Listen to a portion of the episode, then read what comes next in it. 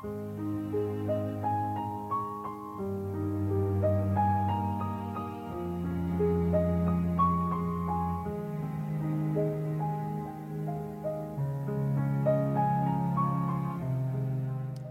a good Thursday morning to you. Today we're reading in 1 Samuel 23 and 24, Acts chapter 5, and Psalm 94.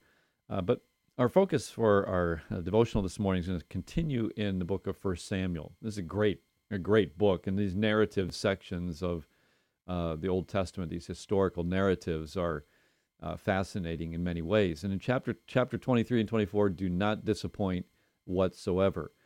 So in chapter 23, David is continuing on the run from Saul, who wants to kill him. And we read this in verse 14 that uh, David stayed in the strongholds in the wilderness. So he's out in the wilderness running from Saul.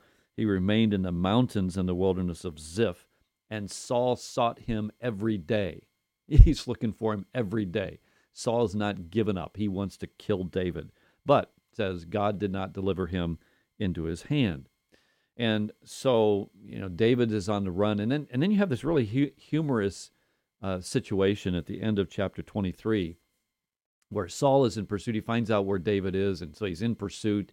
He's going after him, and we read that the um, Saul and his men are chasing after David and his men, and Saul and his men are on one side of a mountain, and David and his men are on the other side of the mountain. You can you can kind of see this this picture as you know Saul and his men are running south to come to the south end of the mountain to come around and come up on the uh, uh, the east side of the mountain, and David and his men are heading to the north to go over the north side of the mountain, come down the west side, in just kind of big circle.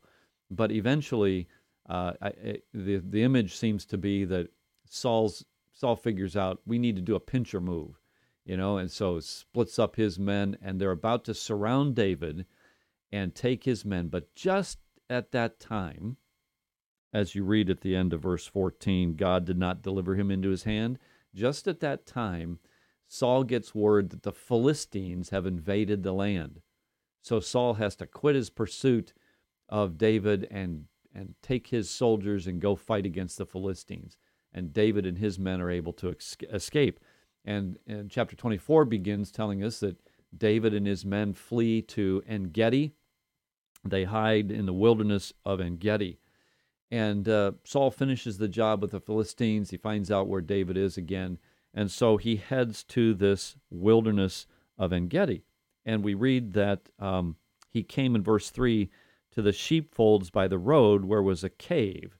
And the way the King James translates it is Saul went in to attend to his needs into this cave. All right, so you get you can get the picture here. Don't need to be graphic about it. Saul goes into this cave to attend to his needs. Goes in by himself, presumably.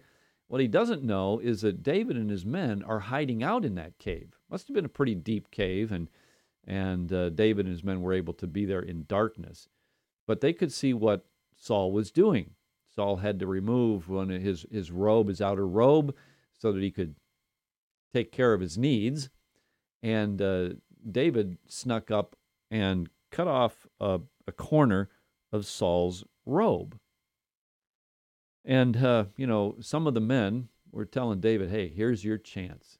Do him in, get rid of him. David doesn't do it.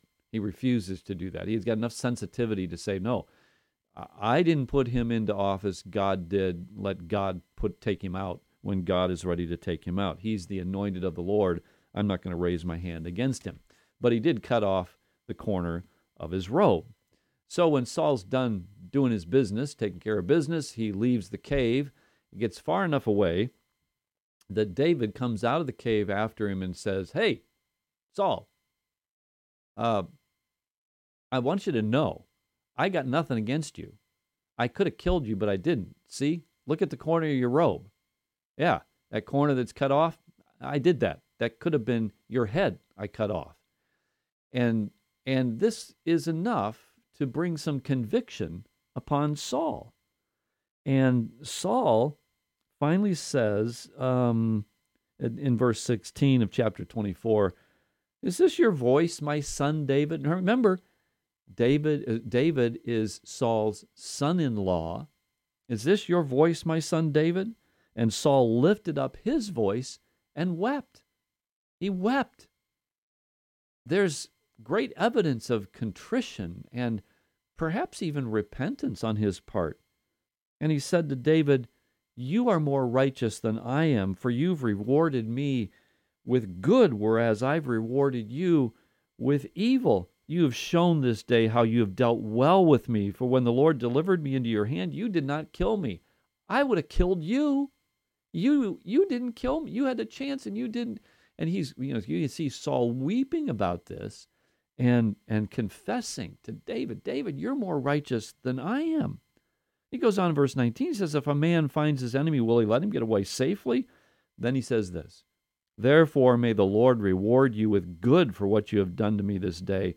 And then, now listen, he says, And now I know indeed that you shall surely be king, and that the kingdom of Israel shall be established in your hand.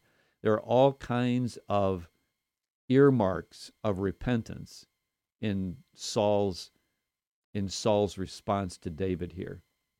In fact, in verse 21 he says, "Swear to me that when you when you become the king that you will be you will deal well with my descendants. You will not destroy my name from my father's house."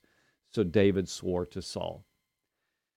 Now, you at this point, uh, you would think, okay, um, there's been confession, there's been repentance.